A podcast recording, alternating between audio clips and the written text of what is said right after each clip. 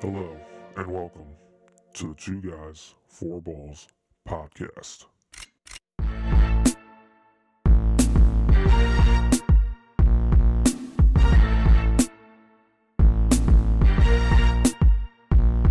Welcome to another Two Guys, Four Balls podcast. This is Patrick. With me, as always, Julius. And we're just going to get right into it. Talking All Star game, basketball, NBA after the All Star game. And for me, Julius, this All Star weekend was nothing to write home about. Didn't really care about it, uh, which is really sad because growing up and even, you know, six years ago, um, you know, I used to look forward to the NBA All Star Weekend, and, and the NBA is an organization and, and league that it's the one game I feel like that should be able to host the All Star Weekend the best with just everything you can do on a basketball court. And for me, Major League Baseball, MLB, and uh, the National Hockey League and NHL have overtaken the All Star Weekend festivities and have made it just more fun for their fans, and they give their fans what they want and I feel like the NBA is going in the opposite direction for me personally. Um, if it wasn't for a G leaguer, and that not to take anything away from Mac, Mac, I couldn't make the G League, so not to take anything away from this man, um, but he saved the dunk contest single handedly. I don't. I, maybe it has to do with him being white and like six one and jumping out the gym, uh, but you know, and I will give him credit on this because there's nothing that makes me more upset in the dunk contest than them having unlimited attempts. He made all of his dunks on the first attempt.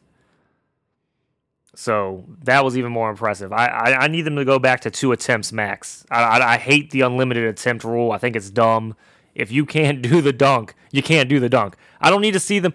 I don't care if they do a hard dunk and, and it took them 39 tries. I don't care by that point. It, two try, two attempts and get get off the court. Um, but uh, but uh, for me, the All Star Weekend, even the Skills Challenge. I remember when the Skills Challenge used to be competitive. You'd have two guys going at the same time.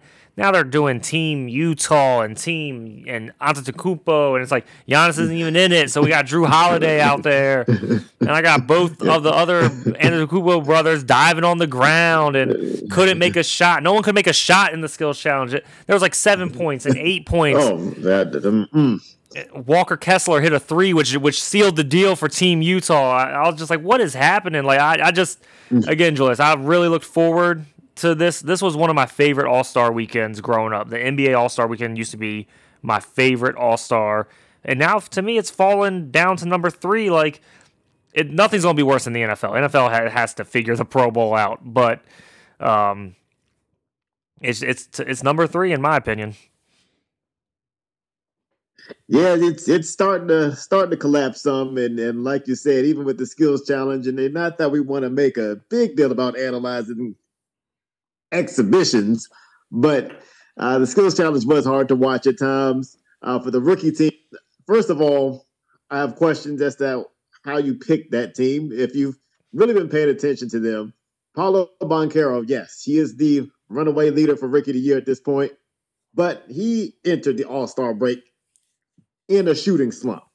Happens. You hit the rookie wall sometimes. Some rookies do, some don't. But he entered in, in a slump. If you look at the way Jabari Smith and Jaden Ivey have shot the ball this year, it hasn't been good. So why those three? I guess they just had the biggest names. I guess they were drafted the highest. I don't know what. To me, Bennedict Mathurin has still been the best pure scorer as a rookie. I think Banchero's been the best all-around rookie. That's why I think he's the runaway leader. But I, I, just don't even I don't understand why you don't have Bennedict Mathurin, who I mean this this is the guy, Bennedict Mathurin, who from day one said, Hey, LeBron James got to prove he's better than me. Why wouldn't you want him on the rookie team somewhere? Instead, you get again one guy in a slump, two guys that have struggled all year to find their consistent shooting touch, and then you get surprised when they enter a skills challenge and don't make a single shot. Thanks, appreciate that. You have Team Jazz, which featured Collin Sexton. Collin Sexton, who hurt his hamstring and had to leave a game early before the All Star break. Collin Sexton, who was just reevaluated today and is going to miss another week because of his hamstring strain. How how are you competing in a skills challenge? That means nothing. while you're injured. I, I don't understand. We can't get these guys to play in games while they're injured, but you want to compete in this. Why? And you can say, oh, this, this not the same, not the same intensity. Anybody that's had a hamstring injury understands how fickle hamstring injuries can be. You don't have to do much. You can go up and down the stairs the wrong way and aggravate a hamstring injury. So why you would be doing anything basketball related that's even remotely competitive why you have a hamstring that's so bad that you can't compete in NBA games a week or two after the fact, I just I'll never be able to understand that. Uh, as for the dunk contest, I thought overall it was it was good, you know, and of course everybody's in love with Mac McClung and what they saw because he, he was the far and away best dunker in the contest. But I'll say two things. One, the scoring system is finally looking good. Okay, we can actually start giving scores that aren't whole numbers. So that that makes a big difference. You don't have ties all the time. I believe if they had the scoring system when it was Gordon versus LaVine, that Gordon would have had his rightful championship then. But better late than never for the scoring change. And I really did think the other dunkers did pretty well. I thought Trey Murphy did pretty well. I thought Jericho Sims, he might not have had the most creativity, but I thought he had impressive dunks. He could have left the, the envelope alone, but the dunks themselves were impressive for it, especially for a seven footer, because we know the, dunk contest is not designed for a seven footer to win. So I thought he did all right. And even Kenyon Martin Jr., I, I wasn't sure what was going on with the basketball he was using. I guess it was a 3D printed basketball, which is interesting. But I thought the other dunkers, I thought all the dunkers this year were better than what we saw last year. So couldn't get worse. Could not get worse. so so we're we're we're making a step in the right direction, even beyond Mac McClung breaking all the stereotypes on his way to a slam dunk championship. The three point shootout has, has become the crowning event of All Star Weekend at this point. Uh, Damian Lillard won that. Again, I have concerns that, you know, Lillard's in the three point contest, and then the first game after the All Star break, you're not able to play, but whatever. But that, that that's the contest I'm looking forward to the most now because that, that's the one contest where it seems like you get anything remotely competitive out of these players. Everything else just seems to be a joke. Everything else is just laughing and joking and getting through it. Even the All Star game, I don't know what happened with the actual game itself, but in years in recent years. I'm not I'm not one of these people that says everything's got to be the way it was in the 80s and 90s because that's what people assume you're going to say. In recent years, since they invoked the kind of golden point rule, the Kobe rule, if you will, these games have been competitive at the end. We know every All Star game, going back as far as you want to go back, early in the games, everybody, it, it was understood that you kind of let guys show off. You let me get my dunk in, I'll let you get your dunk in. But at some point, competitiveness started to kick in. And for whatever reason this year, that never happened. I mean, even when Giannis's team was three points away from winning, they still gave up a layup line drive to the basket for Jayson Tatum. There's three points left in the game. And that's what you're doing? I mean, to have a large enough lead where guys are taking turns trying to end the game from behind half court just because they're that bored with, with the game it, I don't. I, again, I don't know what happened this year. This was the first time since they did the golden point rule where I felt like there was absolutely no pride in the All Star game, and it was already bad enough because if you're a casual fan, if you're because you know people keep saying oh it's for the kids now or whatever. Okay, let's say it's for the kids. Okay, if you're a kid, your favorite players probably you know, Stephen Curry didn't play, Kevin Durant didn't play, Giannis played for literally five seconds and LeBron James, the only guy who made one defensive attempt at a play, get hurts his hand on the rim, and he misses half the game. So in a game where all the biggest names are out for, if not most of the game, all the game, you would think these other guys who don't normally get the shine over Steph, over KD, over LeBron, over Giannis, you would think those guys would want to show out and show some competitive nature, but it just never happened. And that was the most disappointing part for me is that nobody seemed to want to step up and make it entertaining game. Jayson Tatum wanted to step up in terms of, hey, hey, if nobody else wants to play defense, I'll take advantage to score the points. But nobody stepped up to really have that memorable moment. There's there's no real moment from this game. I guess you could say because some of the half court shots that went in, but other than that, there's there's nothing memorable from this game. There's nothing exciting about this game. And, and that was that was a disappointment for me to, to see. So overall, I'm, I'm with you, Patrick. The NBA has all the makings to have an entertaining All Star game, but if you are a fan of sports, and that's different from being a fan of show or a fan of highlights. If you're a fan of sports, if you're a fan of competitiveness, if you're a fan of seeing the best giving their best, then the hockey and baseball All Star games far and away exceed anything the NBA is doing right now. Yeah, and and just to kind of touch on some of the points you were making, um, there is no defense anymore in the All Star game, and that was weird to see because even whenever um, Team LeBron kind of cut it within like seven or eight, you heard some of the announcers like, "Oh, are they going to step up the defense? Or is this when the defense, you know, steps up and gets applied?" No, they they gave up like four no. offensive rebounds, so Dame could finally hit the game-winning three-pointer. And then Team LeBron and everybody's doing the Dame time celebration. Like I just don't, I don't get it. Like to me, that's. And if I'm the the charity they're playing for, I'd be pissed. Like y'all got me like hundred k instead of Team Giannis got the other charity like eight hundred k. I'd be like, where? Come on, man! Like it just was. Uh, my favorite time for the All Star game is back when you used to wear your your team's jersey. I don't know if anyone else remembers that, but whenever you actually oh, yeah. used to wear your team's jersey, that was that was my favorite time. Even in the, even in the NFL when they used to wear their team's helmet when they would play in the Pro Bowl, that's that was my favorite favorite time for for All Star games, and they did it in, in Major League Baseball as well and things like that with the hats. Um, those were my favorite times for All Star games. And and like you said, I'm not saying that we have to go back to the 80s or 90s or anything like that, but you know, even early 2000s and stuff like that, it just just seemed that even the ex the exhibition games just mean a little used to mean a little bit more versus what they do with the newer athletes these days and not even close it's just kind of sad to see like you said I, I mean the three point contest i feel like has always been competitive but now it's the most competitive thing at all-star weekend um, and I understand the dunk contest. A lot of people might not want to join it. And I, you know, there's a lot of talk around LeBron ruined the dunk contest because he never joined it. The thing is, at least in my opinion, the dunk contest was there for people who were rising stars, right? Like, like, oh, this guy could be great.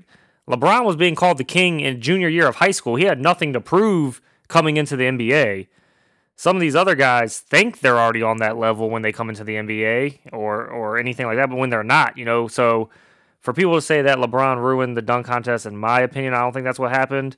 Um, I think that stars just feel like they don't need to prove who they are anymore. You know, I was a number two overall pick, so I'm a beast. Well, that's not always true. Ask Sam Bowie, but um, you know, I just I don't know. For me, I, I, I think the dunk contest. I think people are nervous to lose it because of this whole "Are you the goat?" conversation. What are the accolades on your resume? I think people are scared to be like, "You lost the dunk contest," right? Like if if they think they're ever going to be in, in a top fifty conversation, they don't want to have that stupid like, "Oh, I lost the dunk contest." And let's be honest, LeBron James isn't even that good of a dunk contest dunker. Like, is he a good in-game dunker? Yeah, because he used to cock it back halfway behind his head and slam it down, being his whole head above the backboard. But like in I, in the dunk contest, I don't even know the the high school dunk contest he won, the McDonald's one. It was not a good dunk contest. So uh, I personally never really wanted to see him in the dunk. I know a lot of people did,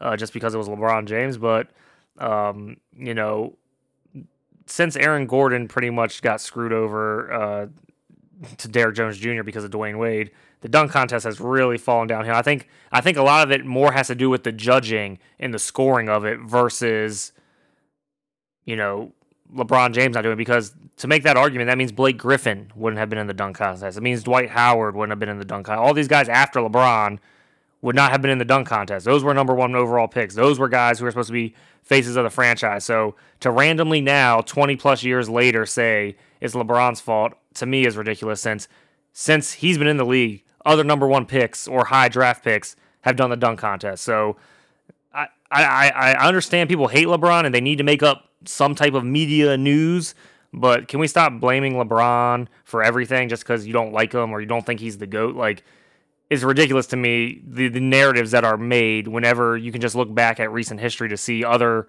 number one picks doing the dunk contest. In terms of that, I'm kind of somewhere in the middle.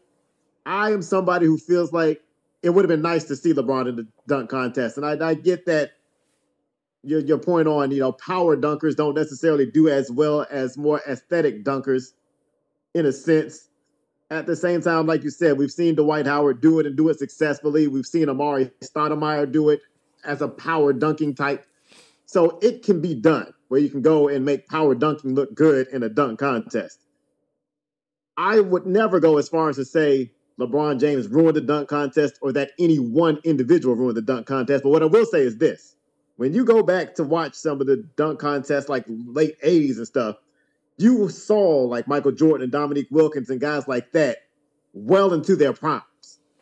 So it wasn't just a, a you know, just kind of a an introduction of sorts. You know, you might be able to say that was the case with somebody like Kobe Bryant. He did it when he was a youngster and kind of was waiting to see is he going to live up to the hype kind of thing. Uh, but back then, you had all the best players who were reasonable participants. They competed at their peaks. I'm not asking for a 38 year old LeBron James who just hurt his foot jumping and landing. I'm not asking for him to do a dunk contest now, but it would have been nice to see him do it 15 years ago. Oh, absolutely. Oh, absolutely. I'm with you. I'm not saying I, I'm not saying I wouldn't want to see. I wouldn't have wanted to see him in the dunk contest, but people are now mad that like 18 years in, 15 year in, LeBron isn't doing a dunk contest. Not like if he would have done it, he would have done it on his first rookie contract. Like we're not, we're past that now. Like I'm tired of hearing people complain about it 16 years later that 18 to 22 year old LeBron didn't do a dunk contest. Like we can't go back in time. He just didn't do it. It's it. I'm over with. I, I'm with you. I would have loved to see him in one, but at this point, it's a mute. It's a moot point because he didn't do it. So to to blame 38 year old LeBron for why the dunk contest is the way it is to me is ridiculous. Yeah, I hear you on that. I hear you on that. And I think for me, if we're going to point to what has ruined it, it's what we just talked about before. It's the lack of competitive pride that these players have overall. It's the fact that, and this is this is this is the way I look at it. Star players are now scared of losing to a Jeremy Evans in yeah. a dunk contest. Yeah. Or losing to a G leaguer in a dunk contest. The dunk contest is the one thing that you could potentially get embarrassed in if you lose in the three point contest, nobody's really going to remember. You know, if you go out there, you know, unless you're Michael Jordan, then they then they bring up that you know Michael Jordan scored five points in the three point contest 35 years ago. You know, they'll remember that. But other than that, they won't remember Kevin Huerter Ugh. missing almost all the shots. I remember in the three point contest. you're not a Terrapins fan. You're not going to remember that. You're not gonna remember that a month from now. Ugh. You're not. You're not gonna remember if, if you go through the years and say outside of that one time Michael Jordan did bad, who finished last in these three point contests? Nobody remembers. So there's there's no real embarrassment. If, if if somebody shoots an air ball on one of the shots, nobody's gonna care. But could you imagine somebody doing trying to do a dunk, a star player trying to do a dunk and missing it and falling down? That's on Twitter forever. Could you imagine if, if if you are somebody who hates LeBron or hates a certain player, and they lost a dunk contest to Nate Robinson? Look, your goat lost to a guy that's not even five ten. That's why these guys don't do it. They're scared to be embarrassed. The competitive fire is no longer there. That is why a Ja Morant won't do it. That is why a Zion Williamson won't do it. They're scared to get embarrassed. They'll all do three point contests. Julius Randle was in the three point contest. And he did better Julius Kevin Randle is not an all star because of three point shooting. Anybody who thought that just saw why. His own child was in tears of embarrassment watching his dad shoot brick after brick in the three point contest. But guys ain't, ain't embarrassed to shoot some bricks. They, they, they don't mind going out and doing that. But embarrassing yourself on a dunk, they're scared of that. Losing to a six foot two white guy that's never scored an NBA point, they're scared of that. So that's what's ruined the three point contest to me. The lack of competitive fire that you see, and you see it prevalent in all the other events, and you see it prevalent in these games now. Just the lack of competitive fire that spills over to guys not participating in the dunk contest. Yeah, you made a good point about social media with like Twitter, Facebook, or where it's going to live on Instagram forever. Um, I think also we need to look at how social media and just you know the, new age of athlete have has changed everything, and I think the goat debate has a lot to do with it. Um, just because again, you know they we've talked about this a lot. You know, people are always like, "You're not a good player because you didn't win win a championship ring," which is one of the most absurd arguments you could have. Because for anyone who watched you know, Kevin Garnett, even though he got one with Boston finally, but like say he never got one, right? Even before he got one with Boston, he was still a great player. Anyone who said he wasn't a great player is smoking crack. Like people who say Charles Barkley isn't a great player. I, I just don't know what basketball you were watching. Like I don't feel I don't understand why Kevin Garnett felt like he had to go to Boston and team up with Paul Pierce and Ray Allen to try to win a ring to solidify his his, you know, career because that's what everyone's chasing now. Everyone chases everyone's chasing a ring because if you don't get a ring, it's like your career didn't matter, and that's what everyone focuses on now, which is absurd because you have so many other stats and all these analytic guys who love analytics nowadays, which is why Jokic is probably going to win his third straight MVP. All those guys who love stats and numbers, it's just weird. It's just a weird era we're in right now because no one's saying Robert Horry's the goat. You know what I'm saying? And, and and but he has a ton of rings, but no one's saying that his career meant something like to the uh, uh, effect of Michael Jordan or or LeBron. Like so, it's just funny how people can use logic and and numbers in certain situations. In other situations, they're just like, like you said, if if someone lost the dunk contest, I think they're worried that it'd be like, oh, he's a seven time All Star, seven time scoring champ, four time All NBA defensive team but he lost the dunk contest in 2023, so he can't be the GOAT. I think people are worried about that, which is just funny.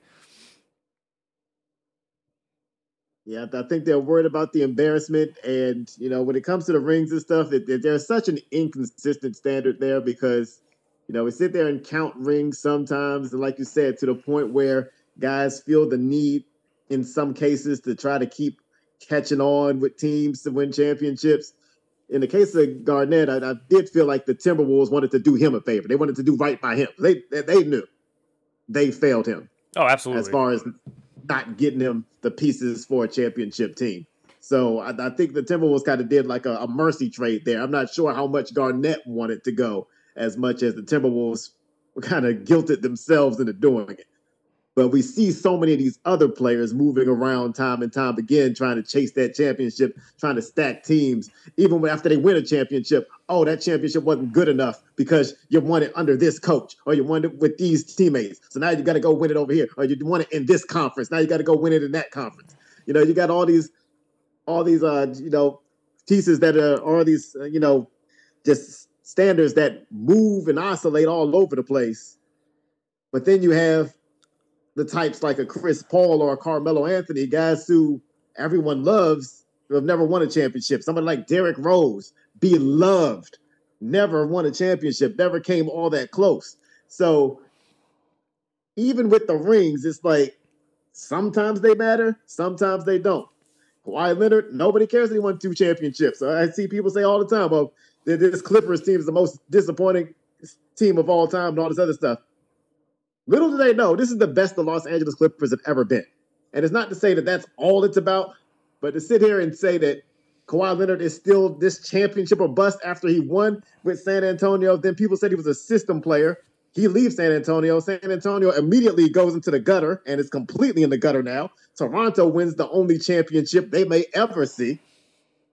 I remember when y'all said Kawhi Leonard for DeMar DeRozan was an even trade. I remember that. So he goes and wins two championships with two organizations who have both been irrelevant ever since he left.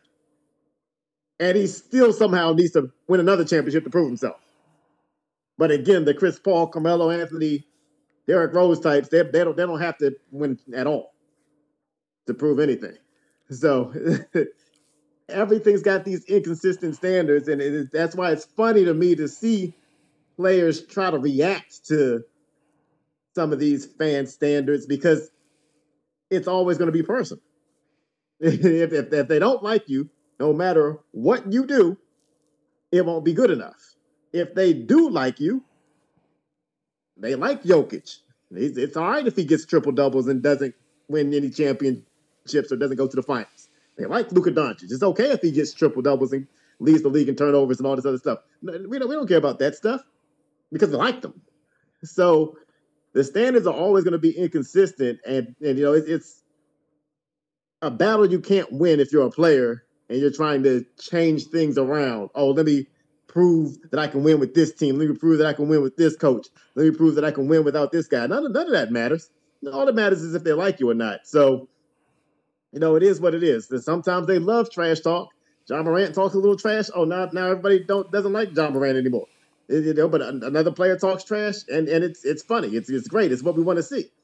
So the standard will never be consistent, and hopefully at some point even with social media and, and the trolls and everything else out there, hopefully at some point these players recognize the fans really don't matter. And the players just do what they want to do. Yeah, because even like Dame, people are saying he's a good player, but can we ever consider him great? And I'm like, what basketball have you been watching for the last seven years? Like, Damian Lillard is a great player. He he is a great, great player. So to to sit there and say because he stayed in Portland his whole career he probably will never win a ring, that doesn't make him a great player. I, again, like you said, Carmelo.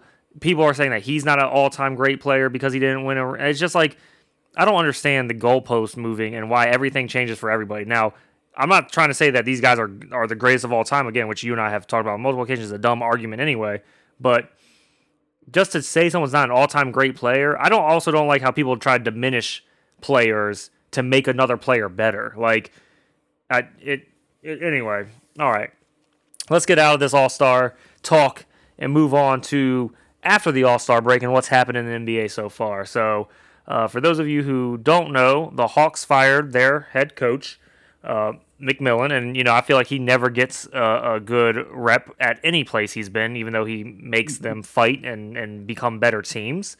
Uh, and they quickly hired um, the old Utah Jazz head coach Snyder. So, um, which I'm not going to get into. I normally always harp on these, so I'm not going to do it this time, Julius. I'm not. I'm just going to. I'm. I, everyone, if you've listened to the podcast, you know this is normally the thing that I would harp on for a long time. So I'm going to try and keep it short and sweet.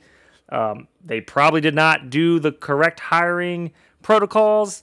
I'm not going to talk about it. This guy got a five year deal. He's probably going to get a longer leash than McMillan did, which pisses me off. But I am going. I'm going to just keep it moving for the sake of the podcast and not get on my soapbox for another 20 minutes about why this is ridiculous. Um, because with the Pacers, he didn't get a fair shot. With the Hawks, he didn't get a fair shot.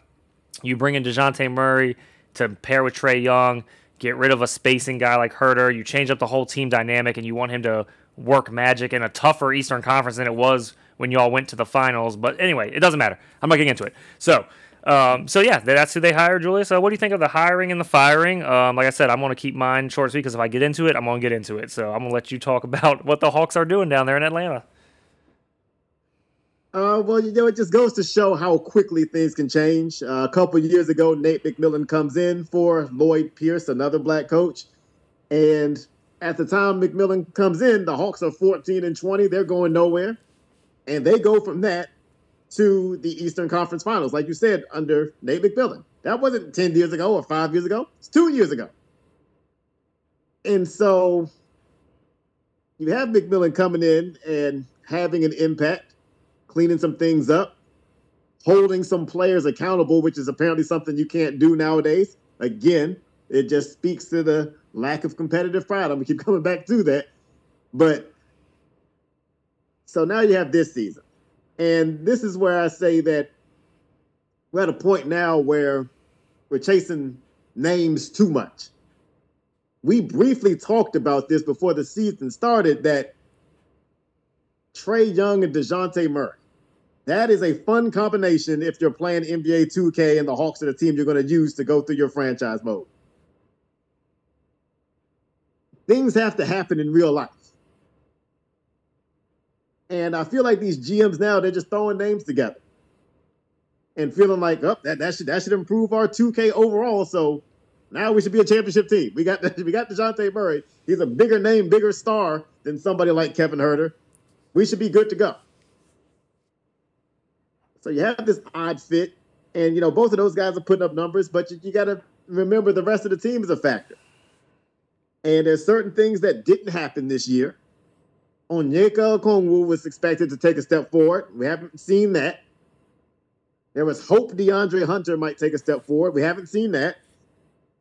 Bogdan Bogdanovich was coming off an injury, and he's taken time to, to get into a rhythm this year, and he's been up and down all season. I don't know how much of this you blame on Nate McMillan, but apparently they were ready to go. And the disappointment for me in this is it sounds like this was a player driven move. And that's what's disappointing for me. You know, we, you and I have never shied away from this, you know, talking about the fact that even though in the NFL and the NBA, the majority of players are black by a wide margin, it's a struggle to find black coaches, and particularly black coaches that actually end up with good jobs.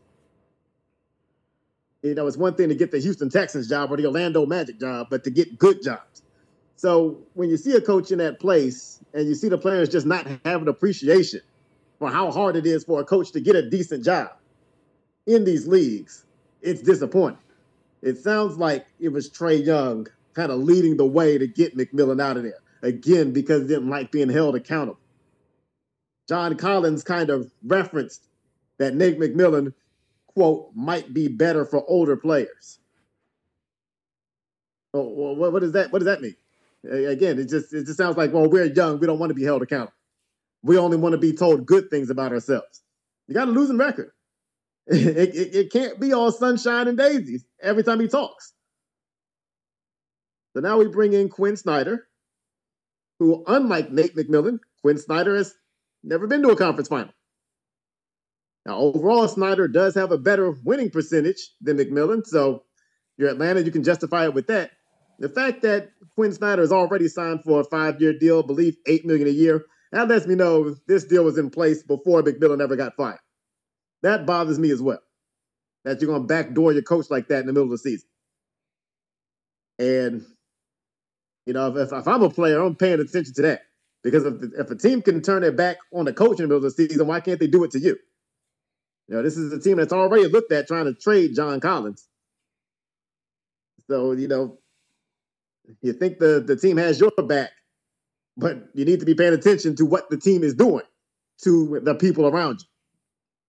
So overall, I just I don't I don't like how they went about this. Quin Snyder's a decent coach. I don't want to disparage him in any way.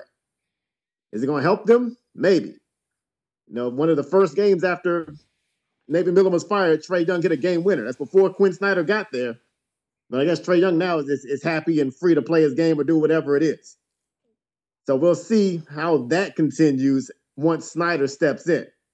Does he step in and just let the players run everything? I hope not, because that was what Steve Nash did, and we saw where that got him. But if and when Snyder puts his foot down, are the players going to want him out? If so, not going to be so easy to get rid of a guy who just signed a five year deal. And if you're Trae Young, you're supposed to be a superstar. People have kind of forgotten about Trae Young a little bit this year. You didn't see him in All Star game this year, this year like we have starting All Star games in years past. Trae Young is your third coach, and you only been in the league five years at some point, people are going to start looking at you. So if you're going to keep getting black coaches fired, now that you got what you want, apparently, it's up to you to make this happen. Now Atlanta better start winning some games. Now making it to the second round of playoffs not good enough anymore. You you got to prove that this was a worthwhile move. So again, I don't like how the Hawks went about their business here. They again, Snyder is a solid coach. I got nothing against him, but they're gonna they're gonna have to prove some things. I, I I don't like how they went. Don't like how they went about this, but yeah, now like I said, Atlanta and specifically Trae Young and who, whichever other players didn't like being held accountable. Now here's your chance. Why is it? This is I, I will touch on this slightly because I'm gonna make a point here. Why is it black coaches are too hard on play? You hear the same thing about Eric Bieniemy, and that's why he left the Chiefs to go take a shit offensive coordinator job with the Commanders to prove he can be a head coach. And I know he's saying that that's not why he did it, but that's why he did it because how come every other white offensive coordinator under Andy Reid can go get a head coaching job or quarterbacks coach, but Mm-hmm. Eric Bieniemy isn't good enough. As a, we need to, we need more. We need to prove more. Or, or you always heard players didn't like him because he was too hard on them in, in meetings. When when did when did coaching become? I'm just going to tell you what you want to hear. I'm not your agent. I'm not. I'm not buddy, this. buddy. I'm not your fan. I'm your coach. I'm. I'm telling you what you need to do to be better. I don't understand why players think they're the best thing in the world and they know everything to do. If you knew everything to do, you wouldn't need coaches. I just. Half of them don't think they do, unfortunately.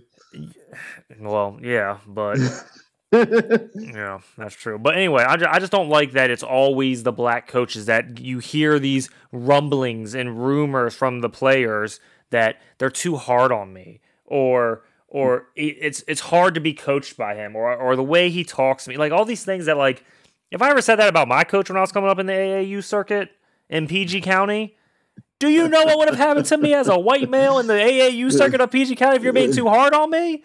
Come on, man. Like, get um, I can't even. You know, it, it, it- it wouldn't be much better if you're a light skinned guy in PG County saying that. I would have been off the team. They they would have they would have they would have fired me with the quickness, even though you can't fire a ten and eleven year old. But I would have been off the team immediately. I would have gotten zero minutes, and I would have ran wind sprints all practice. It would have been suicide drills, man. That would have been awful. But um, yeah, I don't like the way they went about it. Uh, Snyder also is the reason why the Jazz blew up their entire team and went in a different direction because he couldn't get it done in the playoffs. And, you know, some of that's on Donovan Mitchell. A lot of people are looking at him to see what he's going to do with the Cavs this year when they make the playoffs. Is he going to fold in the playoffs again like he was doing with the Jazz? Or is it going to, or that's, that's, you don't really know where to place the blame, right? People, some people blame Snyder, some people blame Donovan Mitchell and, and the rest of the Jazz. So, um, this is an interesting hire because it's not like he's done much better as a head coach. Again, regular season record, sure, but um, again, anyway. So um, we kind of touched on this when we were talking about the All Star game, but I just want to hit on it again because I think it's something to, to touch on. You talked about uh, Collin Sexton after participating in the skills challenge, he sat the next game. Um, I have a problem with Dame, you know, three point contest, playing in the All Star game, shooting 23s in the All Star game, and then sitting out the very next game, which was four days after the All Star game. Um, I guess it worked because he dropped 71 the game after, but still, like, how can you participate all All Star weekend, get three, four days off, and then still sit? It, it just things like that make me mad about the NBA. And and and we can talk about load management. I mean, that could be a five hour podcast. Um, but I'll just touch on some things. You know, they need to figure something out with this load management thing. And, and I'm not even going to go from a fan standpoint. I'm not even going to go from any of that. I'm just going to say from an from an NBA, you know, organizational, uh, sales, business standpoint, you need your players to play. You know, people are buying season tickets, people are buying regular game tickets, but like there's games on the weekdays when people work and people can't get to games, but people go out of their way to spend this money to go see a team play on like a Tuesday night, right? That's not always easy for everyone.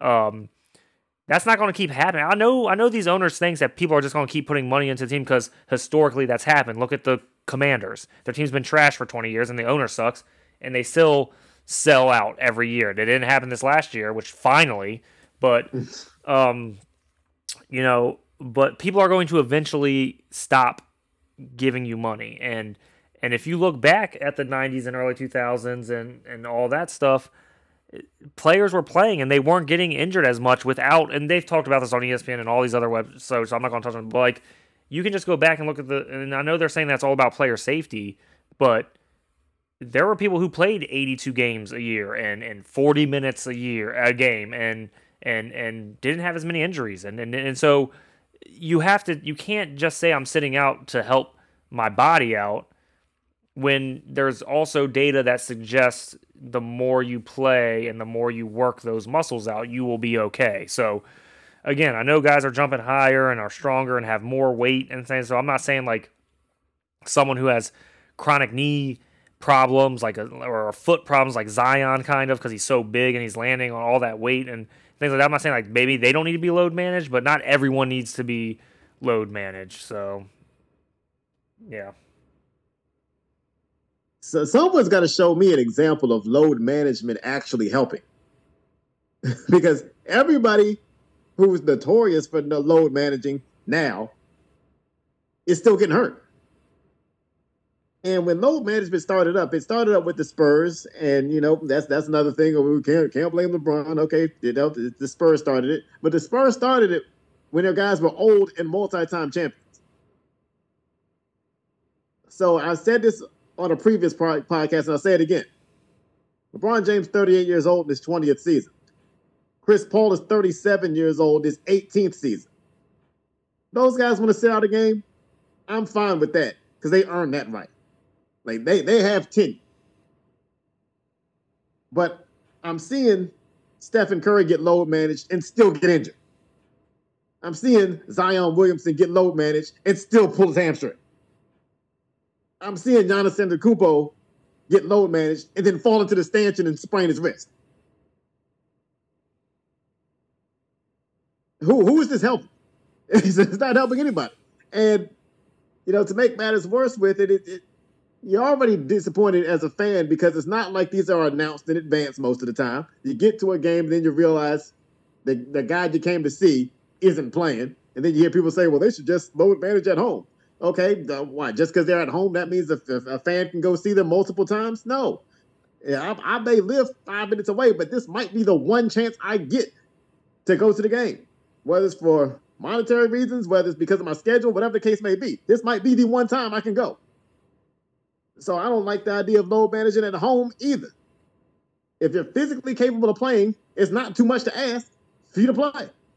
That was never too much to ask before, especially with players in their prime. So I don't understand it. I'll never understand it, never be able to relate to it. You talked about Damian Lillard.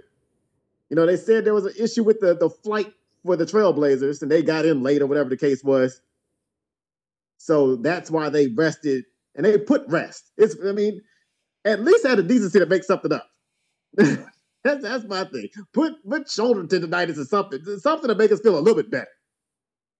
But you put rest on the injury report, not only for Damian Lillard, but for Jerami Grant. How is he getting rest? Jerami Grant didn't play the week before the All Star break. And he needs more rest because the plane's late? No.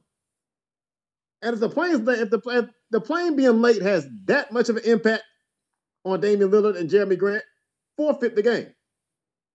Give everybody money back and forfeit the game. How there's not enough rest for these two players, but yet everybody else is rested enough to play who on the same flight is beyond me. What are we doing? Uh, it's just it's the absolute worst problem. The league, there, there are options to fix this. The league's just not going to do them. Okay, now you can't make somebody play. You can't make anybody anybody do anything. You can't make an adult do anything. So I'm not saying you can make them play, but you could say everybody in attendance gets 50% off these tickets. You could do that. The league won't, but they can.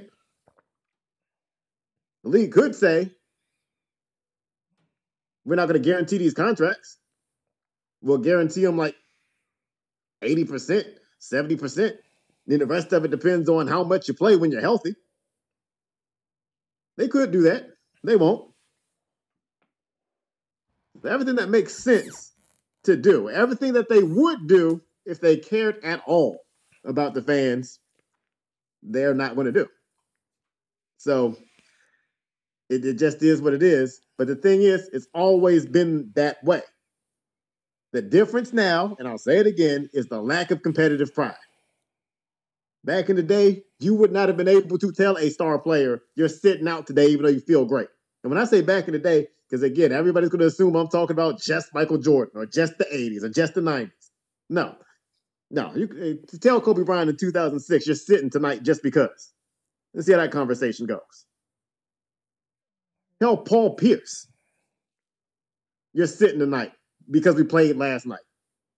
Tell him that in 2004, 2007 and see how that conversation would go. Tell Kevin Garnett in his prime in 2003 when he's winning MVP. Tell, tell, tell him you're sitting tonight for no other reason than you just played too many minutes late.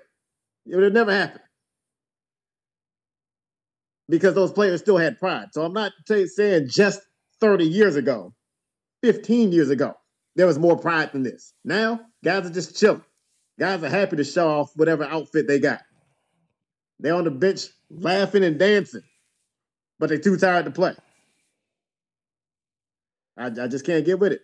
Yeah, could you imagine the Detroit Pistons with Rip, Chauncey Billups, Rasheed Wallace, Ben, Wallace, all of them? Tayshaun Hey, y'all are going to sit tonight. That never would have happened. Like, I mean, there's just so many examples. Like, can you even think about guys like Brandon Roy who wish he could have more time in the NBA? Like, you couldn't, and that guy had degenerative knees. Like, you couldn't tell that man he wasn't playing. Like, it's it's just a different, it's just a different breed of people, man. That's just what it is. Um, but moving on, let's keep let's get some more topics in the NBA. Um, let's talk about defense, and let's talk about defense in the NBA, and, and where is it? You know, what, what is it gone? Is defense gone from the modern NBA? That's the question people want to know. Is is the defense gone from modern NBA, or is it just we ain't gonna try and stop you, but we're gonna we're just gonna score more? Um, we're seeing a lot more 33 point, 43 point attempts from teams and games than you ever have. Mm-hmm. Um, and I bring up we bring up this question uh, mainly because of the Rockets and what has happened to them recently in recent memory. But they're not even the worst defensive team in the league. But on Friday, they let Klay Thompson go for 42 with 12 three pointers. They follow that amazing performance up with Damian Lillard getting 71 on Sunday with 13 three pointers. So clearly they're not guarding guards. if you're a guard, no. you're you're having a day against the against the Rockets. Um, People may say that's because they're tanking, et cetera, et cetera. Sure, why not? But again, they're not even the worst defensive team in the league. So, um, again, if you're just a guard against going against the Rockets, you're dropping crazy buckets. Um, so ask Tyler Herro; he dropped 41 on them. So, um, yeah, Damian, where, where uh, where's Damian Lillard again? 71 on Sunday, 13, 13 three pointers. He shot like 69% from the field. It wasn't even like he threw up 80 shots to do it. I mean, it was very efficient, 71 points. Um, Absolutely. Uh, again, I, I, you know, and I know rule changes, you know, this and that, and the three point line, and people being able to shoot, you know, half court shots with ease, quote unquote. Um, but I just, I just don't think defense is a thing anymore. And and and I say that I'm not saying that there's no defense. I don't want people to think that I don't think defense is played because they're still block shots, they're still playing the passing lane but most guys aren't up in someone's hip anymore. Most guys are, as you said, I think most guys are scared to to get. Remember when people used to be scared to get put on posters because they were getting dunked on? I think guys are more scared to get a three pointer drained in their face, so they kind of sit back on guys and give them a little bit more room. Um, yeah, I, I don't know, man. I, I I don't see defense really being anyone's calling card anymore. That again, the Pistons won championships. I'm not even talking about the bad boy Pistons, and I'm talking about recent Detroit Pistons. Um, San Antonio Spurs played really good defense when they were winning championships. So, um, mm-hmm.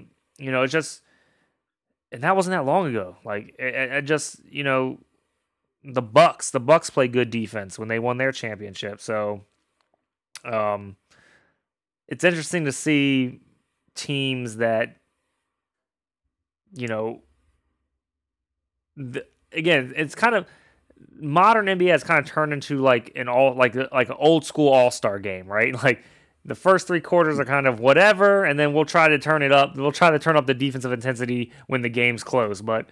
I, I don't know, man. I, I know that they want it. Every sport wants high, more more points, more points, more points. That's what every sport wants. Mm-hmm. But at the end of the day, I just I am not impressed because the reason most people ha- don't score a lot is just because the player is off. They're just not making the shots. It's not because they're not getting open shots. It's just because they're just missing open shots, and and that's kind of boring for me to watch. I, I liked Kobe Bryant taking on the best player on the other team, getting up in his face, getting up in his pocket, picking him up at half court, um, barking at him, telling him you're not going to beat me today. And then if he scored on him, giving him a high five, like you got me. Like like I I miss that competitiveness. Like um, I miss you know Michael Jordan doing it, Scottie Pippen, you know all those guys, Dennis Rodman. I miss I miss I miss the era where Kevin Garnett, all those guys who who really wanted to play defense and and and and, and worked on it like it like it was their craft. I, I miss I miss those days of, of basketball. Yeah, I, I miss defense, and I, I'm here to be one of those people to say, yeah, defense just isn't there anymore. Uh, you, you talked about the Rockets. The Rockets aren't even pretending; they're not even giving token defense. The performance that Lillard had, the 71 point performance, that was the 13th time this year that someone scored 40 on the Rockets. And to your point, it's usually been guards.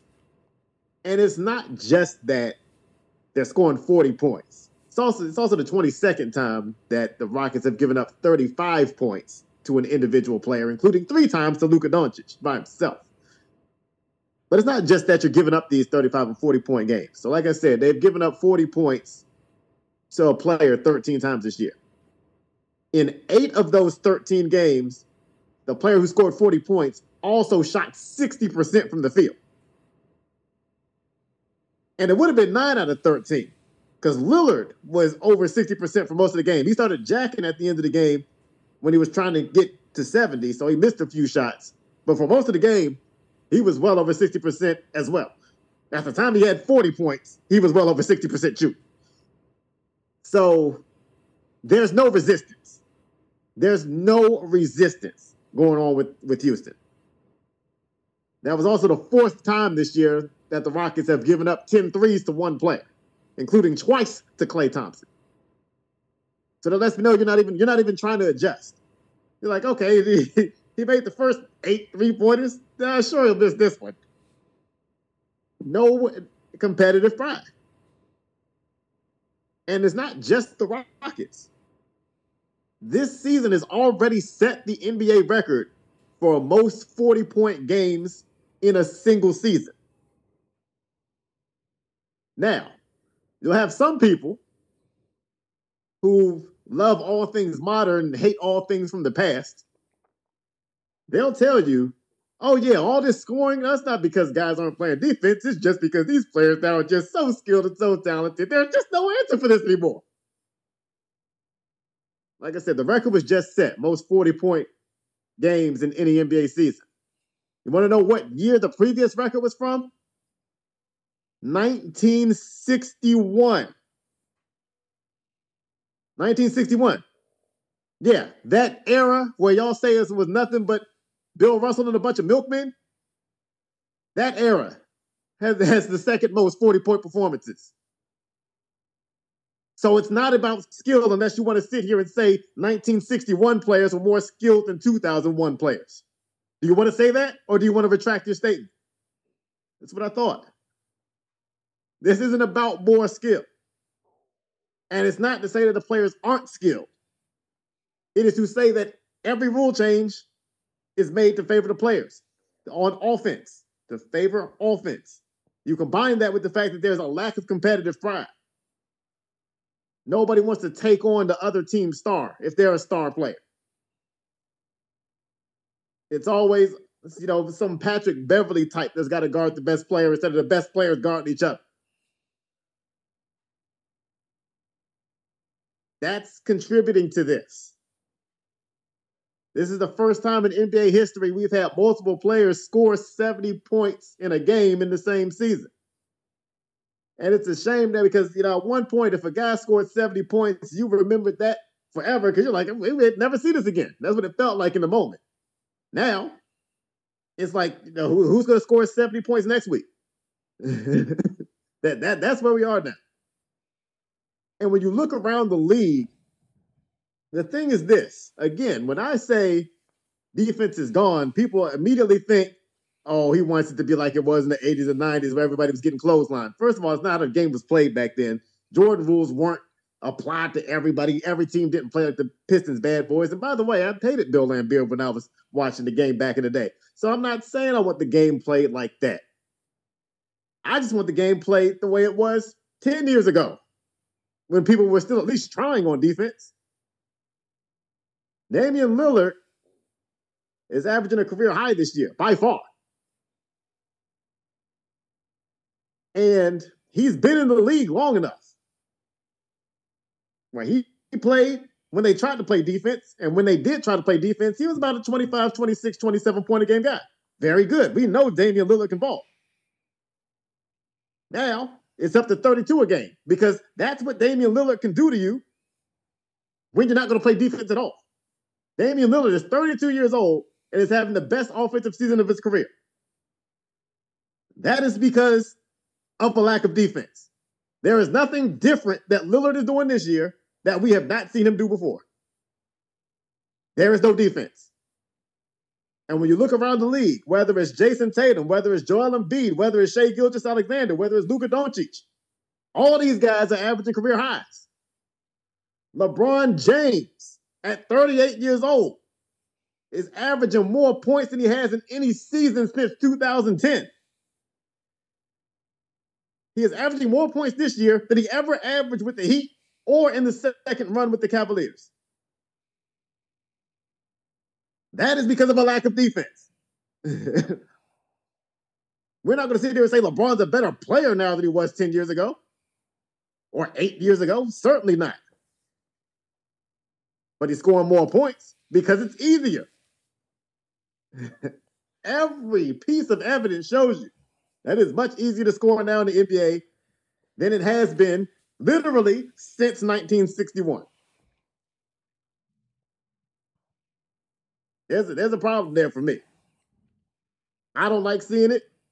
I wasn't around in 1961. So this is the worst defense of my lifetime.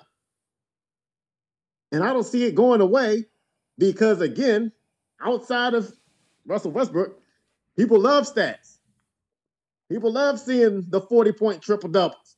People love seeing guys go for 50, 60, 70 points seemingly every other night. So this isn't going away. And, you know, again, I, I hate to see it, but to answer your initial question, you asked where defense is, it is gone. I am willing to say it. You got a handful of guys to take pride in defense. A Jose Alvarado, for instance, can make the league as a defender, but you still better be able to make threes and do other stuff. If you're Matisse Thybulle and all you bring to the table is defense, you're not going to get consistent playing time on a good team because we don't care about that. Tony They Allen. to shoot threes. Tony They Allen. score. T- Tony Allen would not be in the league today if if he if he if he tried to play in this area, he wouldn't be in the league. Oh yeah, oh yeah. I mean, I hate to say it, but somebody like Ben Wallace might not be in the league today because he can't shoot threes. He can't pass from the foul line, so he's out of there. Dikembe. Dikembe, no chance.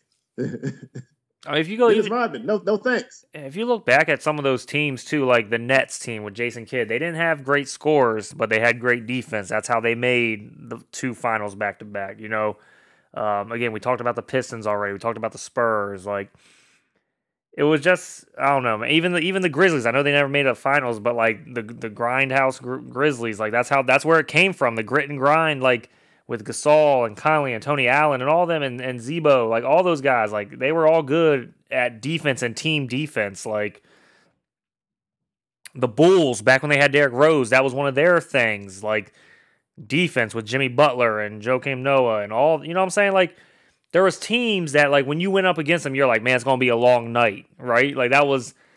You don't have that anymore. You don't have that in the league anymore. Even like the Kings that are in third place in the West right now. They're like the fifth worst defensive team in the league this year. They're like ranked 26th or 7th or something defensively, but because they score more, which I understand that's the game of basketball, you got to score more to win.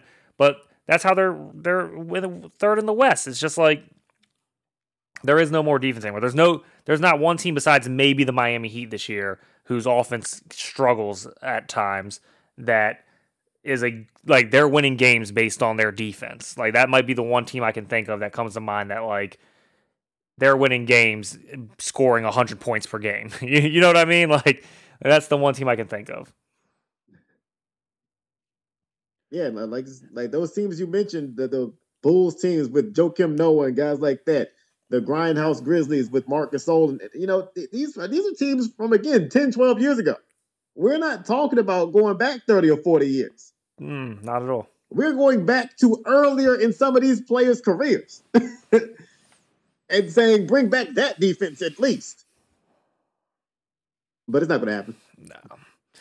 All right, well, let's talk about some of these new look teams and, and kind of what's going on around the NBA and, and finish this up. Uh, so, um, everyone's you know favorite new duo, Kyrie and and Luka, um, just gave up a twenty point lead, twenty plus point lead to the Lakers the other night. Um, was not a good look. Uh, Mark Cuban was not happy. That's he's a meme right now. Um, unfortunately, that is a game that LeBron James hurt his foot and it seems he is going to miss close to the remainder of the season, which stinks because they said he's going to be out m- minimum a few weeks. Uh, there still hasn't been confirmed how long he's going to be out. He's getting extra looks, but there's only like 20 games left in the season. So if he's going to be out a few weeks, that's he's missing multiple games, and they need to. They're not in the playoff hunt yet, so I mean they're right there for the 10th seed, but got to win games. Um, so that's a big loss for the Lakers.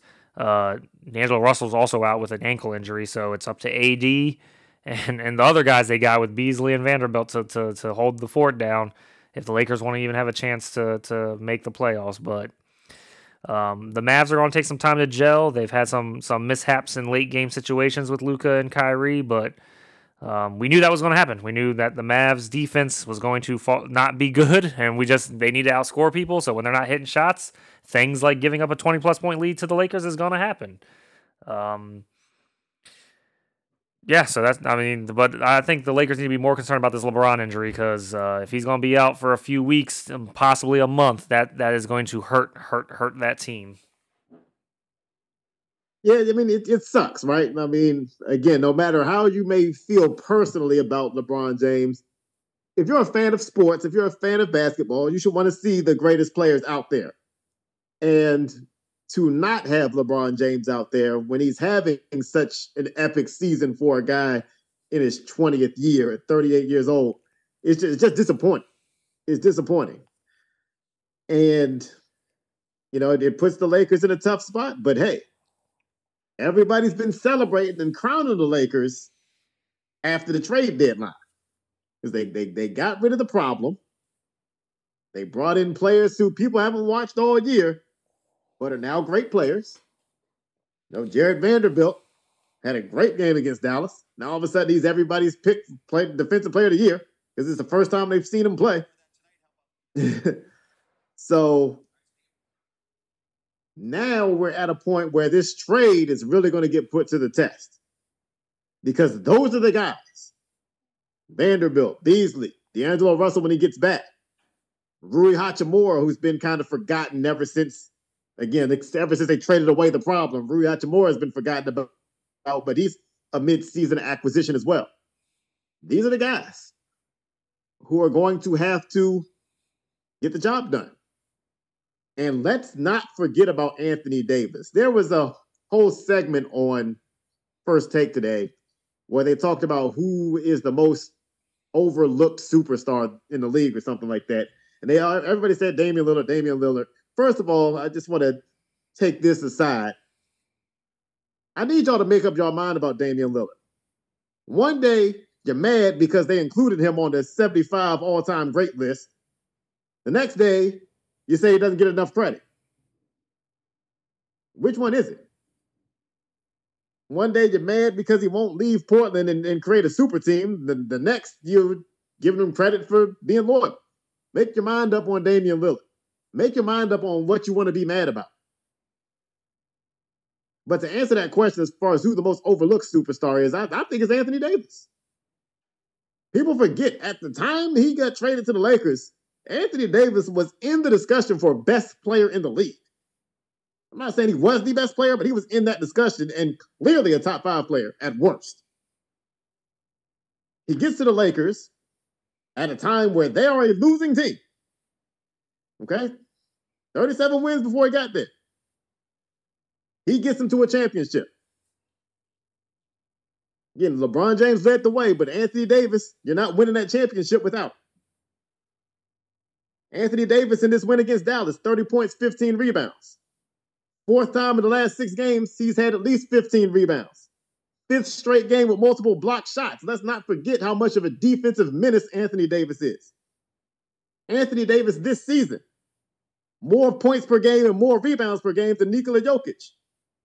Anthony Davis this season, better field goal percentage and more blocks than Joel Embiid on a per game basis. Those are two guys who, for most people, are one and two in the MVP run. And Anthony Davis numbers fit in just fine with both of them.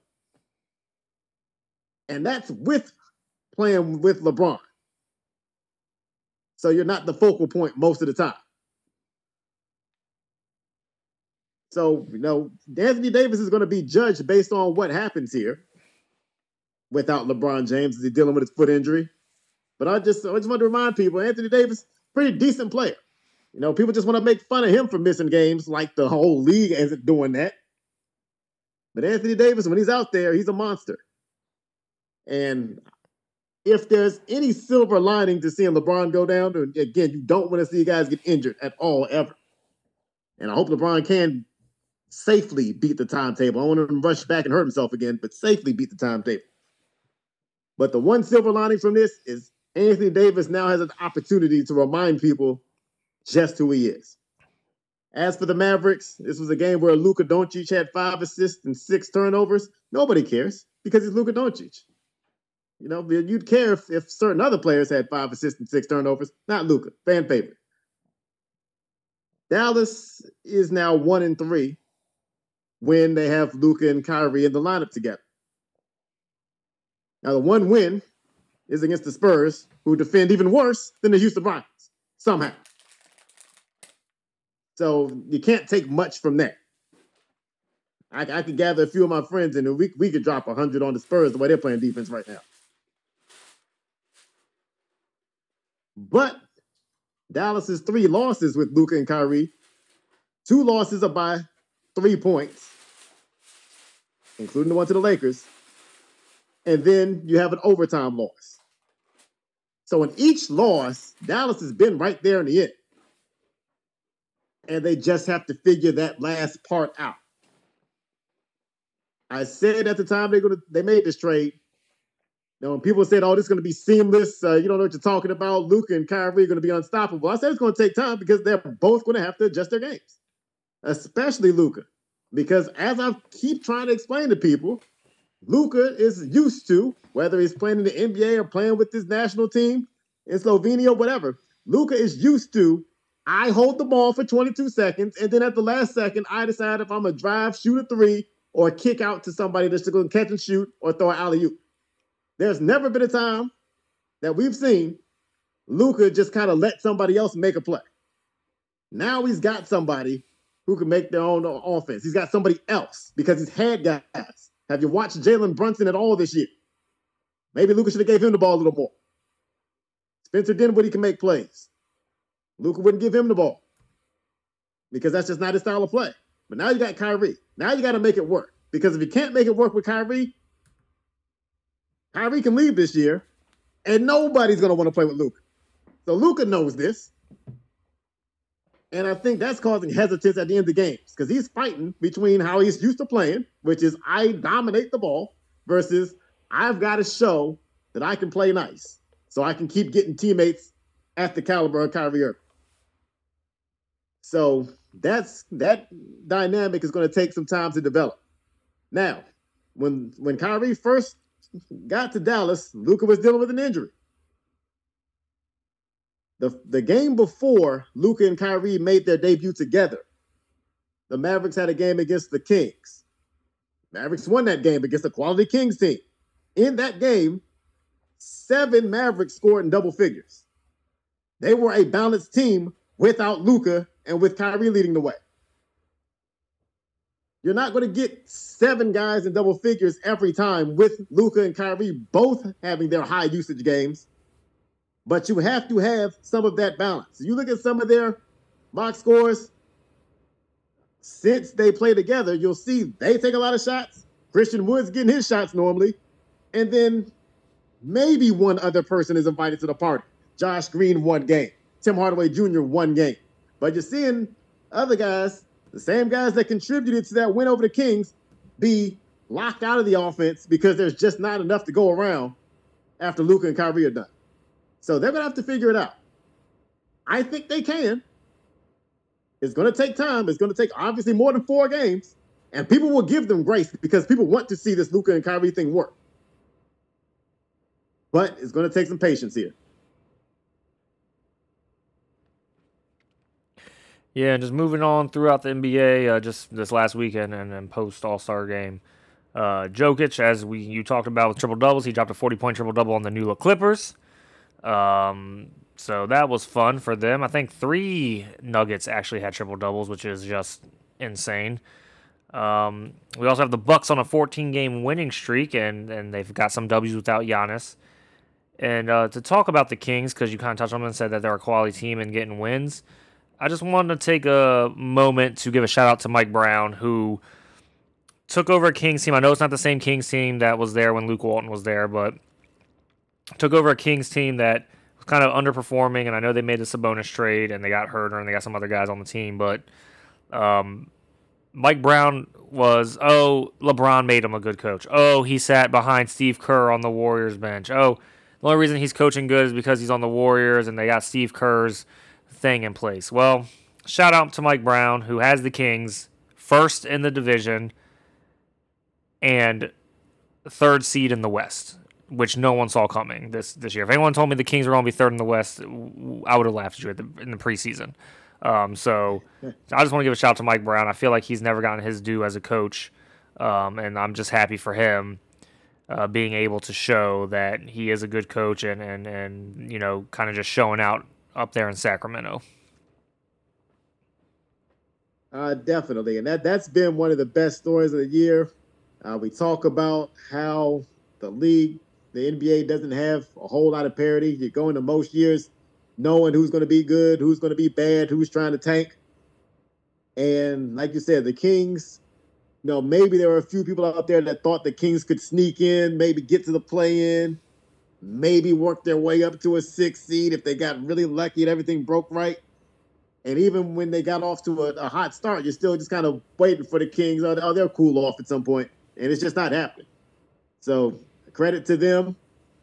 Uh, De'Aaron Fox, by the way, another guy averaging a career high, another guy shooting a career high percentage from the field. Again, some of that is props to De- De'Aaron Fox for working on this game. A lot of that is it's easier now to score than it's been in the last 50 years. So you got a combination of that going on. But again, credit to De'Aaron Fox, he even has a career high in uh, free throw percentage this year. So so he's been in the lab. He's been in the lab. There's no rule change that makes free throws easier. So I got to give him his credit. And uh, just want to shout out uh, Keegan Murray as well. Uh, Keegan Murray needs 44 more three pointers over the Kings' last 22 games to set the rookie record for most three pointers in the season. Simple math here 44 threes in 22 games. That's two threes a game if he plays every game. Right now, he averages two and a half threes a game. So the record is in reach for Keegan Murray. So I'll, I'll be watching that over the last uh, quarter of the season for the Kings as well to see if Keegan Murray can go ahead and get that record. But um, yeah, with with Murray providing that shooting as a rookie on the outside, uh, Domantas Sabonis has been kind of Nikola Jokic light you know, a guy who's a triple double threat every night. He's not a dynamic scorer, particularly in this offense. He's, he's more of a guy that's going to get around 15 or so uh, while they kind of spread the wealth.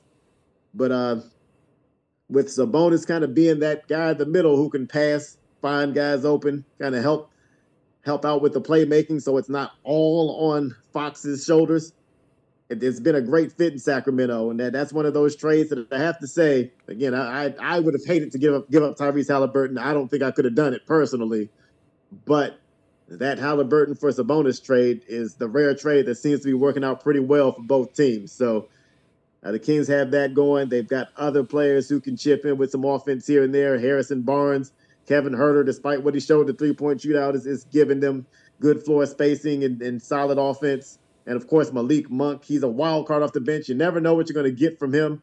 But uh, as the Clippers found out, he can get very hot at times. He's as streaky as it gets.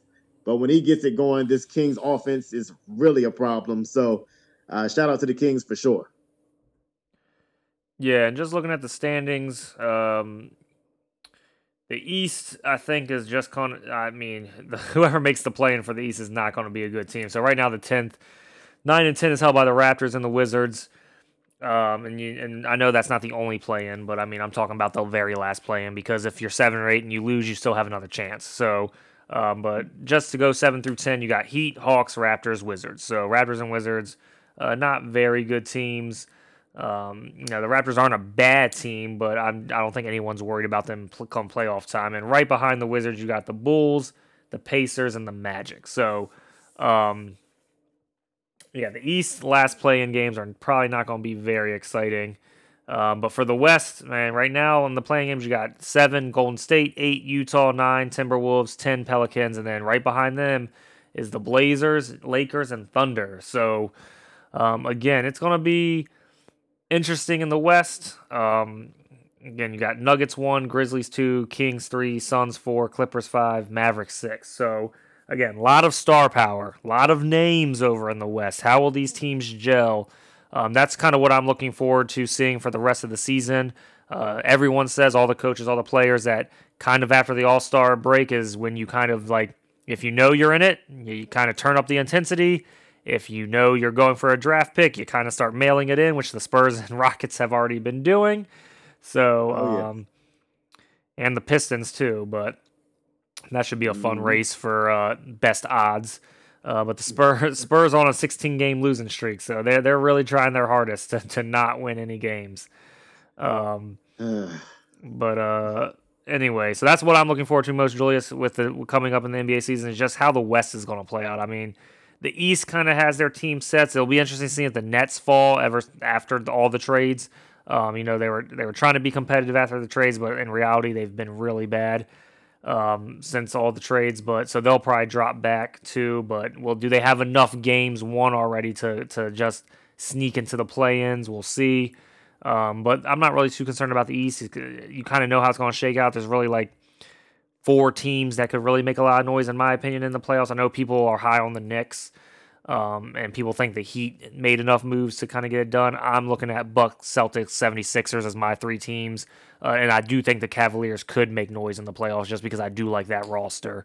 Um, but for me, the West is wide open. Um, I think anyone one through realistically, depending on who gets into the final two playoff games, I, anyone right now for me, one through seven, could could win, right? Um, so it, though I'm real interested to see how the West shakes out and plays out, and then who gets into the playing games, and then who gets that seventh and eighth seed.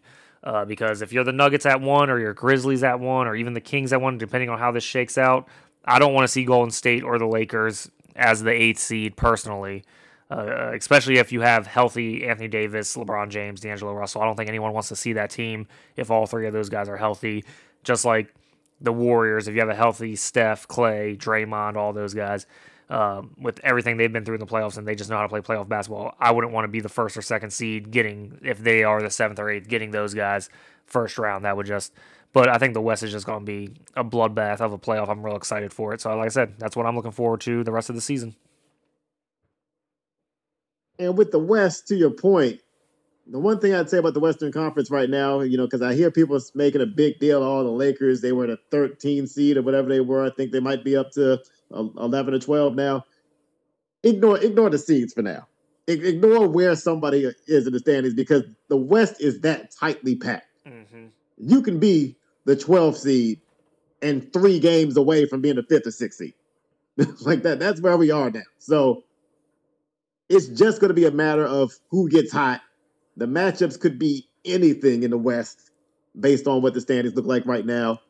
And like you said, there, there are going to be a lot of even matchups if if everybody's healthy. Know, of course, if guys aren't healthy, if if Curry's still hurt, if Durant's not fully back, if LeBron's not fully back, you're, you're taking all that into account. But if, if they're all healthy, then like you said, the, the West could be epic as far as the type of showdowns we could see starting from the first round.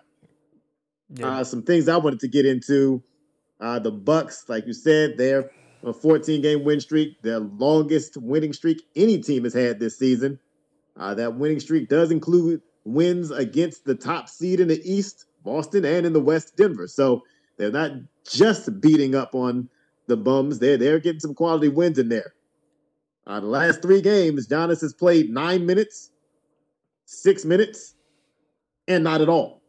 So the Bucks are getting it done even without their MVP. And credit to Jrue Holiday for the, for a lot of that. Uh, Holiday before January 16th was averaging 18.3 points a game. He scored 35 on January 16th, a game that Giannis didn't play in. And since then, he's averaged 22.6 points a game. So he's, he's turned it up big time. Uh, to, to increase your scoring average by four points over that long of a stretch, that's that's pretty significant. It may not sound significant, but it is. Uh, the Bucks are 16 and 3 when Khris Middleton plays this year. But Khris Middleton is averaging a career low in field goals and three-point percentage and has really struggled to work his way back from various injuries, knee soreness, and all kinds of other stuff. Uh, off-season wrist, wrist surgeries, a lot going on with him. But it just goes to show that sometimes those stats are deceptive. Again, they're 16 and 3 when Middleton plays, and Middleton has not played well. Some people make jump to conclusions when teams do better or worse with a certain player, but you can't just go by that. But the Bucks are playing well. You got Brook Lopez, the only player in the league right now with 100 threes and 100 blocks.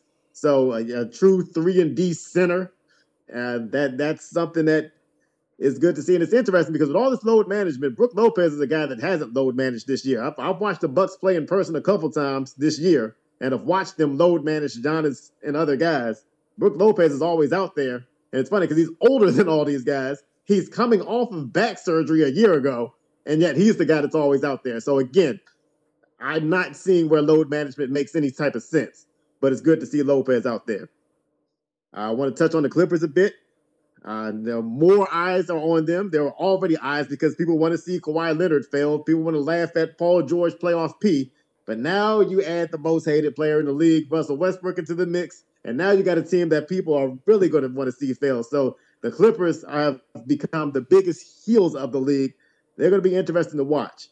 In their last couple games, they lose a double overtime game, 176 to 175. Can anybody play defense, please?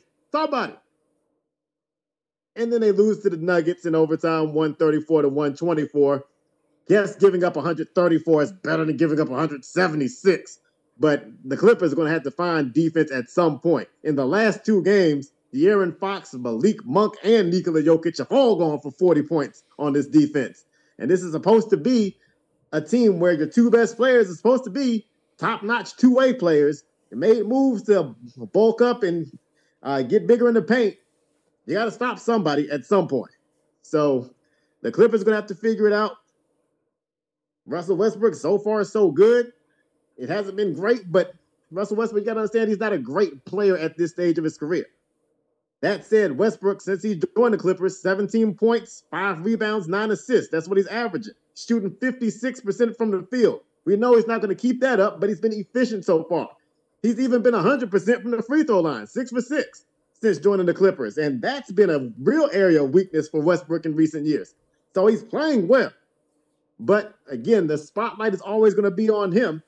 The you know five or six turnovers, you don't care if Luka Doncic gets, you care when Russell Westbrook gets those turnovers, and everybody kind of makes him the scapegoat. So Westbrook was benched in overtime against Denver, and what happens? The Clippers get outscored fourteen to four and lose without Westbrook, but somehow it's Westbrook's fault they lost that game that, that's just how it goes when you're when you're Russell Westbrook. But you know, it, it just is what it is. But the Clippers going to have to figure out how to win and how to close out these games with Westbrook because again, we just saw them try to close out a game without Westbrook, and it went pretty poorly. So you lost two games since you got Westbrook. You're 0-2 with them. Everybody's going to say it's all Westbrook's fault. You lost to again the number one seed Denver, the number three seed in Sacramento. Nobody's going to look at that. It just is what it is. I will say this about the game against Denver. Kawhi Leonard, everybody joked him. I heard all of you. After he played 46 minutes against Sacramento, everybody said, oh, he's going to be load managed for the next two weeks. What does he do? Come out and plays 38 minutes against Denver. So again, you don't need to be load managed. Kawhi Leonard's out there. Kawhi Leonard will probably sit soon. They do have a back-to-back on March 2nd and 3rd against Golden State and Sacramento, both road games. So I expect Leonard to sit one of those games out because you know the train ride between uh, San Francisco and Sacramento is going to be too much probably. But Leonard's out there more than people think. Again, there's people just going just based off of reputation and memes, but not looking at what actually happens. I will also say this about this game. Nikola Jokic, with one minute left in this game, had 40 points, 17 rebounds, and nine assists. Guess what he stayed in the game to do? Get that 10th assist in a game that has already been decided. Nobody cares though, because it's Nikola Jokic. We love his triple doubles. Doesn't matter how he gets them.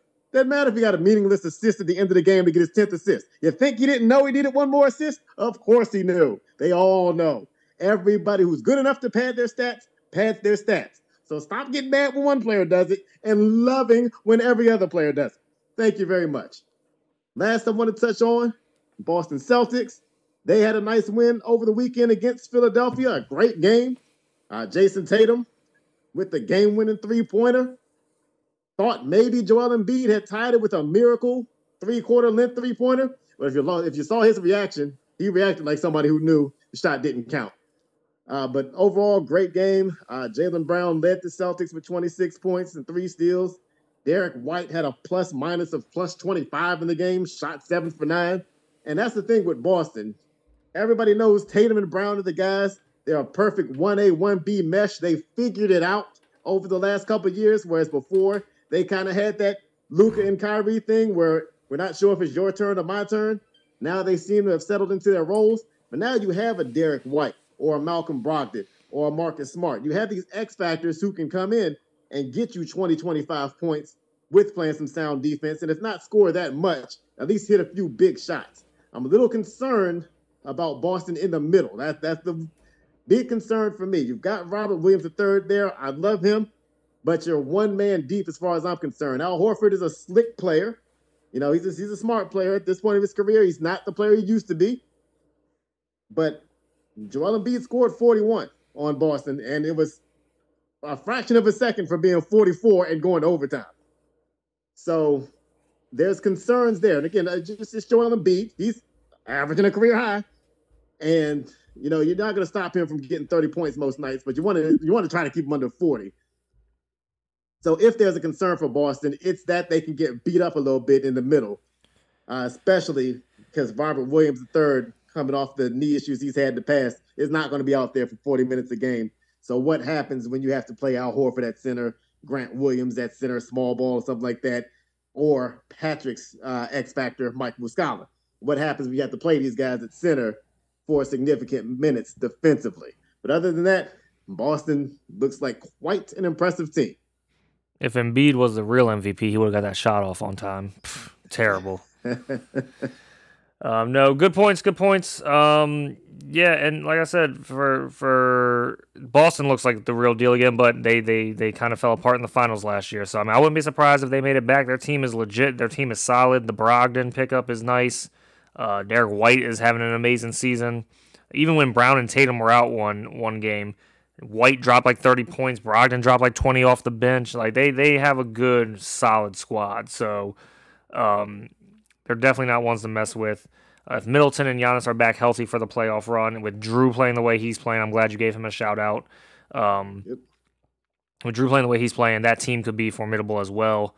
Um, again, the top of the East looks strong, and, and in reality, it's probably a three-team race. But like I said, I, I, personally like the Cavaliers, so I could see it being a four-team race. But mm-hmm. uh, the top of the East is is is going to be a fun watch too. Once we get through either the Hawks or Wizards or Raptors or someone being the seventh and eighth. Once we get through that, you know, trash. It, it's going to be it's going to be an interesting interesting uh, playoffs over there in the East. Um, just moving on to things around the weekend that I saw. Uh, MLS season started. DC United got the opening win for the season at home.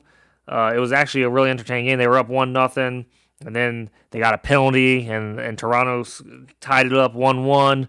Uh, Toronto ended up going up two one, and it's the 90th minute. With if people don't know soccer, the 90th minute is is is stoppage time. So you know they they scored a game tying goal within the 91st minute, and and you're as a DC United fan just happy they're gonna walk away with a draw. And then the 98th minute, boom, we get the game winning goal. We win three two at home opening night. Fans are going nuts. Beers being thrown in the sky in a 20 degree weather. So um, it was a it was just a crazy atmosphere. It was awesome to to, to watch. Um, and shout out to my Maryland Terrapins college basketball team. They went 10 0 at home in the Big Ten. Um, I got to watch senior senior day for them.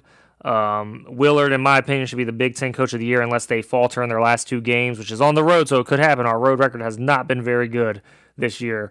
Um, but to be projected to, to, to get the 10th seed in the Big Ten and to be right now tied for second um, and holding the tiebreaker because we just beat Northwestern – in my opinion, Willard should be uh, coach of the year in the Big Ten.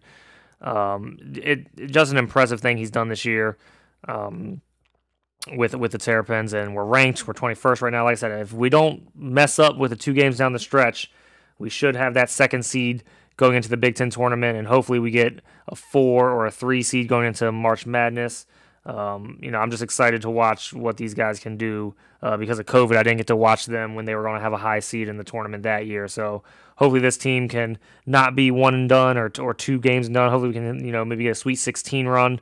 Um, but I'm just excited for for Terrapin basketball this year.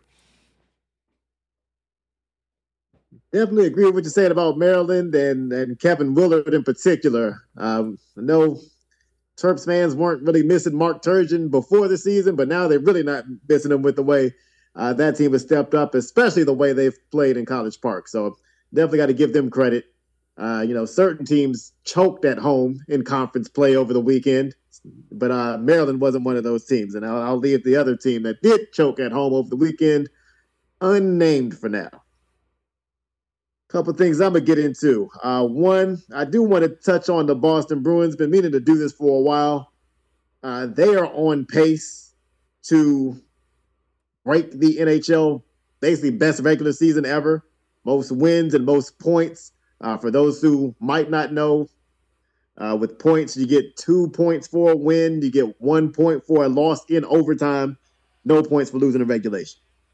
And so when I say they're on a pace to get the most points in a season. That's what I mean. Most points in the standings, uh, based on that formula I just gave you. So uh, the Bruins are playing some dominant hockey, and if it was a different team in a different sport being this dominant, they would get more credit. So I just want to shout them out. Uh, David Pastrnak has 42 goals this year. That's the second most that he's had in his career. Only six away from a career high. So, barring unforeseen situations, he's going to have a new career high in goals scored. He's second only behind Connor McDavid in goals. And for those who don't know, in hockey, it's Connor McDavid and it's everybody else. Connor McDavid, you know, it doesn't have a championship yet or anything, but he's LeBron James of this era of hockey, where you, you just don't question who the best player of this generation is. It's Connor McDavid. So when you're second to him in anything, you're first among the mortals in your sport, basically. Uh, credit to Brad Marchand. He had double hip surgery in the offseason. If he was an NBA player, he'd be getting load managed, probably would only play 10 games this year. But because he's a hockey player, he's been out there every night. He's second on the team in scoring for the season. And he missed the first chunk of the season recovering from, again, surgery on both hips. So credit to Marchand for the season he's having. Uh, he's known as a brat or a jerk or whatever you want to say uh, in hockey circles. But outside of, you know, whether or not you like his demeanor, he's a great player. And uh, the Bruins, for any great team in hockey, you got to have great goaltending.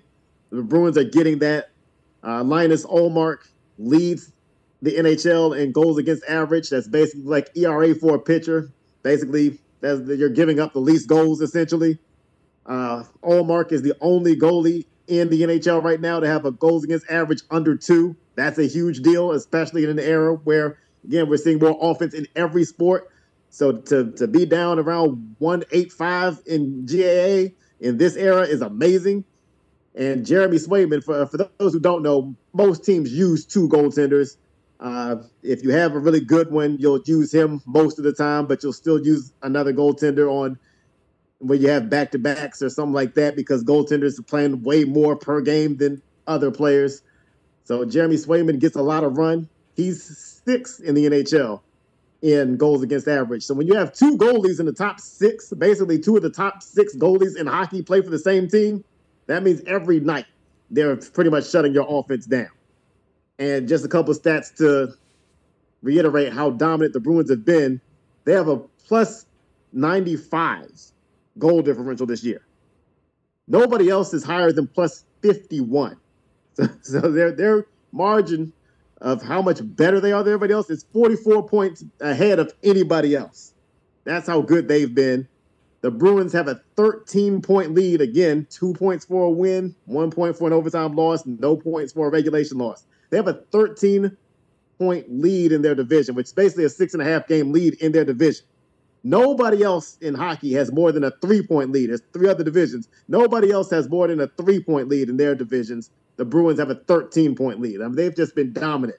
Now, don't know how this is going to go. We've seen record setting seasons crash and burn. We've seen a team like the Tampa Bay Lightning before they won their championships have a really great regular season and get smoked in the first round, swept out of the first round by the Columbus Blue Jackets. We've seen that happen before. So there, this is not to say that the Bruins are going to win the championship, but we need to acknowledge just how good they're playing right now. The other acknowledgement I want to give is to Antoine Davis of Detroit Mercy, college basketball player. He is second in Division One history and career points, only behind Pete Maravich. He's 63 points behind Maravich. I don't know. I think he only has a couple of games left, uh, depending on how things go with conference tournaments. So I'm not sure what the odds of him catching Maravich are. But it's it's it's been cool to see him chase this record. It's a record again. Pete Maravich has it, so that gives you an idea of how long this record has stood in place. I do have to kind of preface this as to say that Davis is a fifth year grad student, whereas Maravich didn't play his freshman year because that was the rules back then. So we're comparing five years basically to three. So in their careers, Antoine Davis has averaged 25 points a game, and Pete Maravich is he averaged 44 points a game. You want to talk about records that's never going to be broken? Nobody's going to break Pete Maravich averaging 44 points a game in college. I guess that means he's the school's most skilled player ever, according to how some people judge these things. But Antoine Davis, he's number one all time in Division One three pointers made. He has more than 60 more than second place. Somebody named Fletcher Magee. Don't know who that is, but shout out to Fletcher Magee as well. Um, Davis has the freshman record for most three pointers. That's a record that was held by Stephen Curry, so that's impressive. And he also has the longest streak of double digit scoring games in Division One history. So I just wanted to give Antoine Davis his credit. And now you hear all these stats and all these impressive numbers, and you might start thinking, oh, well, what's his chances in the NBA? He's listed as six foot one, 165 pounds. So basically, kind of an Allen Iverson type size, not that type of an explosive athlete. So I don't know how much of a chance or how much of a look he's going to get from the NBA, but I just want to celebrate what he's doing now. Detroit Mercy has a losing record on the season, even with this guy playing this way. So again, I don't know how far they're going to get in their conference tournament. There's pretty much no chance, unfortunately, of seeing them in the NCAA tournament, even though crazier things have happened. So I'm not going to close the door on that yet. But I just want to shout out Antoine Davis while I still can, while Detroit Mercy season is still going. As always, Joyce and I appreciate y'all listening to us. Uh, you can follow us at Two Guys Four Balls Podcast. We are on Facebook, Twitter, Instagram. Um, again, if you have anything you want us to talk about, any questions, just just just send us an email, send us a DM. Uh, we're always available to talk about anything that you guys want to talk about. Um, we'll be back next week, and hopefully the NBA gives us more to talk about because uh, the trade deadline and after the All Star game has already been crazy with 71 points and all the trades that happened. So NBA is definitely not disappointing this year. Thank you for listening to the Two Guys, Four Balls podcast.